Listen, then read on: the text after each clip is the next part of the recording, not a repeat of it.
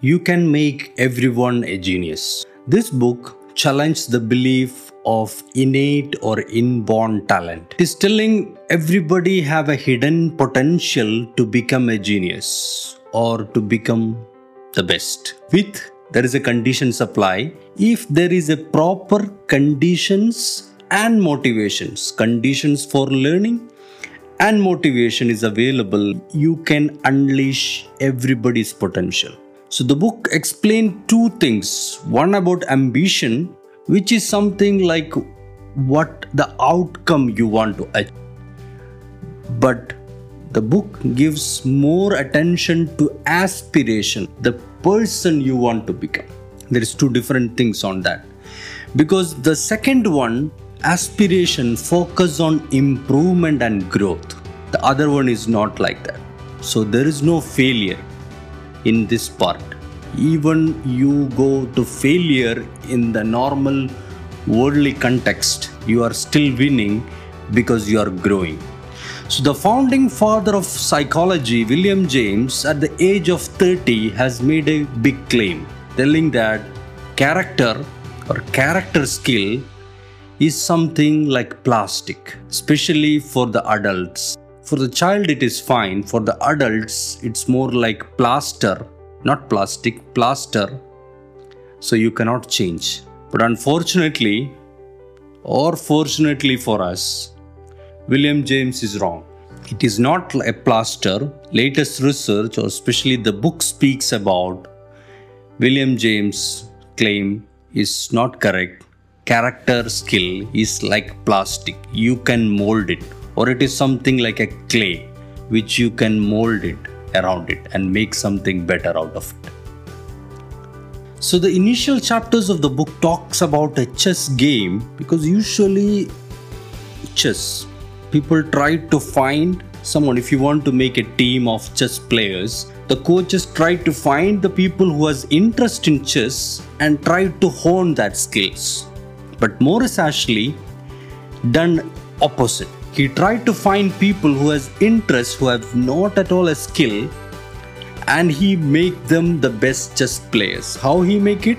Instead of teaching them, because when usually when you are teaching, you teach them the basics and then go to the first. But what Morris Ashley teach them is that he teach them how to make the checkmate first. How you can just cross the bishop or just win the game. He just give that lesson first, and children was able to, or the, the team members were able to just explore themselves, improvise and explore themselves. So a different way of learning. So let's go to the first chapter. So chapter one, creatures of discomfort. We are actually a creatures of discomfort, because the traditional education system, the book explained more about education, because to unleash your potential wherever you are, even if you are a knowledge worker or anything, you should have some level of learning improvement. It is, even if you like it or not like it, that is part and parcel of the life. But the point is that to, le- to unleash your potential, you have to embrace the discomfort, and that way you can learn the new skill. Our traditional education system is somehow more predictable. Like you have a written textbook, you know which questions will come in the exam, then they will approach that. That is why most of the successful people who is successful, or the kids or teens who are successful in school, just failed when they go outside, because in the outside world or in the real world, it is not predictable. You have to face the situations unpredictable. That's the reason also, whoever is not good in school, who don't have a good grades, they succeed outside because of the same reason as well. So we have to embrace the discomfort. Also, set a mistake budget. We are afraid of mistakes. Even if you, research has shown that if you given a people a set of questions to answer, and even they fail, it doesn't matter. Still, people are afraid to approach such tests. We are vulnerable to fail. Uh, but the Adam Grant proposed the thing that we have to somehow have a mistake budget, or, or if I put it in a Bill Gates way, try to make the mistakes fast. Or in another way, if you put it, just give some allowance for mistakes that actually thrive the risk-taking in the corporate world and in the personal world as well. Be afraid to fail and keep some mistake budget for you. Human sponges. Sponge, which you rightly think maybe something which come in your mind maybe is the sponge in your kitchen. But here we are trying to talk about a two thousand year old sponge, sea sponges, which actually survived even where the dinosaurs or any other things in the last thousand years or more than that, which did not survive. Human sponge, the sea sponges has actually survived. Initially, researchers have thought it as an, uh, plants, but actually they are something like animals, and they usually inhale and exhale oxygens and all, and they try to absorb the skills. That's about sponge. That's one reason he tried to mention that metaphor by. By sponging, by absorbing and contributing it back to the ocean, sponges actually survived. Same way, human beings, we can be more proactive than reactive. More than ego-driven, we can be just realizable and understand the things. That way, we can approach and we can approach the life like the human sponges. Also, there is another part, like usually when we are growing, everybody seeks for feedback. Even myself, when I'm making this video, sometimes I used to ask feedback from also normally subscribers or other people or any other people who come to. But Adam Grant just changed the belief, telling that instead of seeking feedback, we should seek advice. That will give an opportunity for the other person to just contribute more how you can improve rather than feedback, which they will be more vulnerable to explore for you. Japanese have a famous tradition called wabi sabi, which simply put, it is like embracing imperfection. So if you want to unleash your hidden potential, first you have to embrace the imperfection or tolerate the perfectionism inside you. We as a perfectionist usually obsessed about irrelevant things and we try to get away from things which is unfamiliar. Both is actually not good. So you have to somehow adjust, adjust uh, to- tolerate some level of imperfection. At the same time, you should be able to have like a curiosity to explore the unfamiliar thing. You should strive for excellence rather than perfectionism. That I never did a day's work. It was all fun. The person who just invented one thousand four hundred inventions and all telling this one. So you should somehow infuse a passion into the practice. Otherwise, you cannot do that. In that case, when you put that play, that passion into that, which you can call it in any other way, play or flow or anything, then you will enjoy that journey. So the book explained about scaffolding. Scaffolding is something which used by construction people to just reach to the heights, which is not approachable by ladder. So in that way, that metaphor is very good because usually we try to tell that climbing the success ladder. But here, it's more like you are climbing the scaffolding because you are reaching to heights which normally not reachable for many people. So here in scaffolding, multiple people can just climb up one thing and you can reach to the longer height. That's part of it. But another point is that it is like every great thing is actually short steps. So scaffolding is somehow telling it's like a temporary structure which you are building for yourself, like a learning structure where that can infuse the daily practice in you and you can reach. Later on, you can dismantle and then modify that scaffolding for another purposes. You can think it in that way also. I'm just thinking something outside the box for you. So we have to design practice in such a way that we should challenge ourselves. Like usually, even if it is in gym and all, Arnold Schwarzenegger in our book Be Useful and he used to tell that I just tried to count when my muscles are aching like that. So it's challenging yourself. Like people used to bodybuilders, fitness and all is same. But same way you can do it in any other parts of your endeavors. Like for example, if you're reading or you're writing or whatever, challenge yourself every day in your daily practice. But more important is that for sure you should be proactive and all these things, but you should give some level of time for rest and recovery, because that is equally important. You cannot challenge yourself infinitely and you cannot make it fast. It should have its time.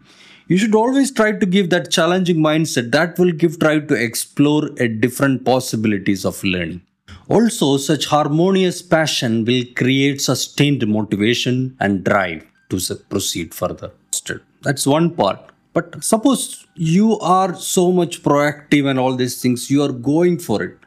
So you'll try to get some level of saturation, or another way put it, comfort zone, or reaching a feel of stagnation. That is something like a signal. So for naturally, for sure, sense of progress is a motivation. So that sense of progress will try to give you some level of achievement to proceed further. You have reached until now, or you have climbed a scaffolding until here, it is little more to up to climb. That is there for sure.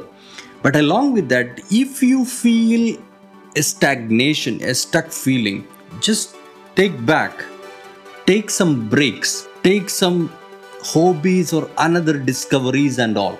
As we mentioned in our other books and all, some people, some creative people take breaks. Even the people who was mentioned by Andres Erikson for five thousand or ten thousand hours by Gladwell and all, they used to take such breaks and all. Even Thomas Alva Edison, he was famous for taking his power naps and all. So the point is that if you feel that things, or if you feel stagnated on your daily practice, do something a day which, which is not at all part of this. So try to explore yourself. That way you can get unstuck. Okay, when you climb the chapter six, defying gravity. When you climb the scaffolding of growth, you will feel the power of gravity naturally. But the point is that you can defy that. Every time we come across a challenge, normally, if you look back in your life now, we could have think that, okay, if I know this idea now, I could have do that better. That's one part of the equation. But the point is that you cannot make everyone an expert to solve a problem. Try to consider an obstacle as a challenge rather than a threat, even though you can take it in both ways. So use your existing learning to resolve that challenge. So one, two, two, two options to do that. First one, they call it tutor effect. If you have a challenge in doing something or challenging and understanding something, whatever is the field of endeavor, even if it is a sports or in life or career work, everything, try to teach that to someone else. Like for example, here now, I am just explaining this book summary to you. But in actually, to do that, I have to first read and understand that. So naturally, I am learning it. So that's a tutor effect. Second thing, if you want to grow, or if you tell that, used people used to tell that, you are an average of the five people around you. So you can be part of a team. That team can defy the gravity. So that will make your, that's what come across the first one you call, if you want to unleash that potential, if there is a right conditions and motivation, more than a willpower, these are the important things. Willpower cannot take you more. But if you are in a particular conditions of environment and there is a proper motivation, intrinsic or extrinsic motivation available there, then that is the perfect moment to unleash your potential. Seven, every child get ahead. A traditional education system, it always or even if you remember your school's classrooms, whoever is the toppers in the class, they will get a different level of affection and support from the teachers. But there is another way of looking at school. which famously known as Finnish style or Finland style of schooling. Because in normal education system, winner takes it all. But in Finnish school system, you are attending every children and they have their own opportunity to, to explore themselves. So every child is a gem or every child is a carbon which you can polish and make it to a diamond. Because if you remember old days, teachers are considered for granted. If you are doctorate or someone, then that is, if you have a qualification to do that, that's mean you are a teacher. But actually it is been known, the most famous physicist or the scientist Albert Einstein was a very bad physics teacher. Because when you become expert on something, it makes you difficult to explain something.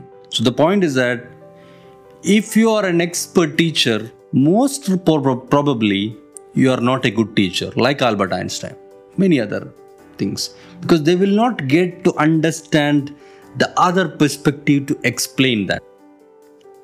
So that's where the importance of professionalizing the education. Same way you are improving a child, you should have an improving or a growth or a feedback mechanism for a teachers as well. That's one part of the equation. Second thing, there is something called looping effect. Studies have shown that if students are given the same teachers in different classes, that actually improve them. Why? Book is not explaining, but maybe I'm just improvising from myself, maybe because that way the both parties in that equation, who is donoring and who is receiving, both of them is understanding their weakness and challenge, and they are getting exploring themselves together, or they are just co-creating themselves. Chapter eight, mining for gold. There is a famous chapter eight, mining for gold. There is a famous incident about Chilean mining gold incident where the, some mining teams are being stuck inside a tunnel or something. And naturally, they have organized an expert of people to understand and make a solution, right? This is what normally do. So the point is that when they tried to explore that, one twenty-four-year-old was not, not a part of this expert thing. His idea actually contributed to get that solution. So it is not necessary that experts or expertise is actually a thing. You should always look for mine for gold is somewhere else. So also there is something called Babel effect. Whoever is talking too much, even it is in high school or even in your working scenario, they are most naturally considered a best option to become a leader. But actually, you will have a lot of good leaders of the silent people. Silent people or introverts can become a good leaders as well. So more than a ladder corporate structure, the book proposes to have a lattice structure where we have a horizontal level of inclusivity that actually try to just unleash the potential of all the people. Chapter nine, about the candidates, and Chapter nine, diamonds in the rough. It's most about job candidates, how people are interviewing and also the potential. Instead of relying on credentials or degrees to understand, try to just make a different way of interviewing. Try to understand how this person is approaching the challenges, how is reacting to challenges, an unfamiliar situation. That will be more important than attitude or aptitude. Attitude towards that is more important than aptitude. So that's more about that. Remaining, it's more talking about inclusivity and other things. So that I, I feel it's more repetitive to the context. So that concludes our books today. Just think about the same. Think about our summaries, what you learn, and all. Try to just share your points or your learnings in the comments, and feel free to subscribe. That will motivate us to do more book summaries like this. Until then, bye for now.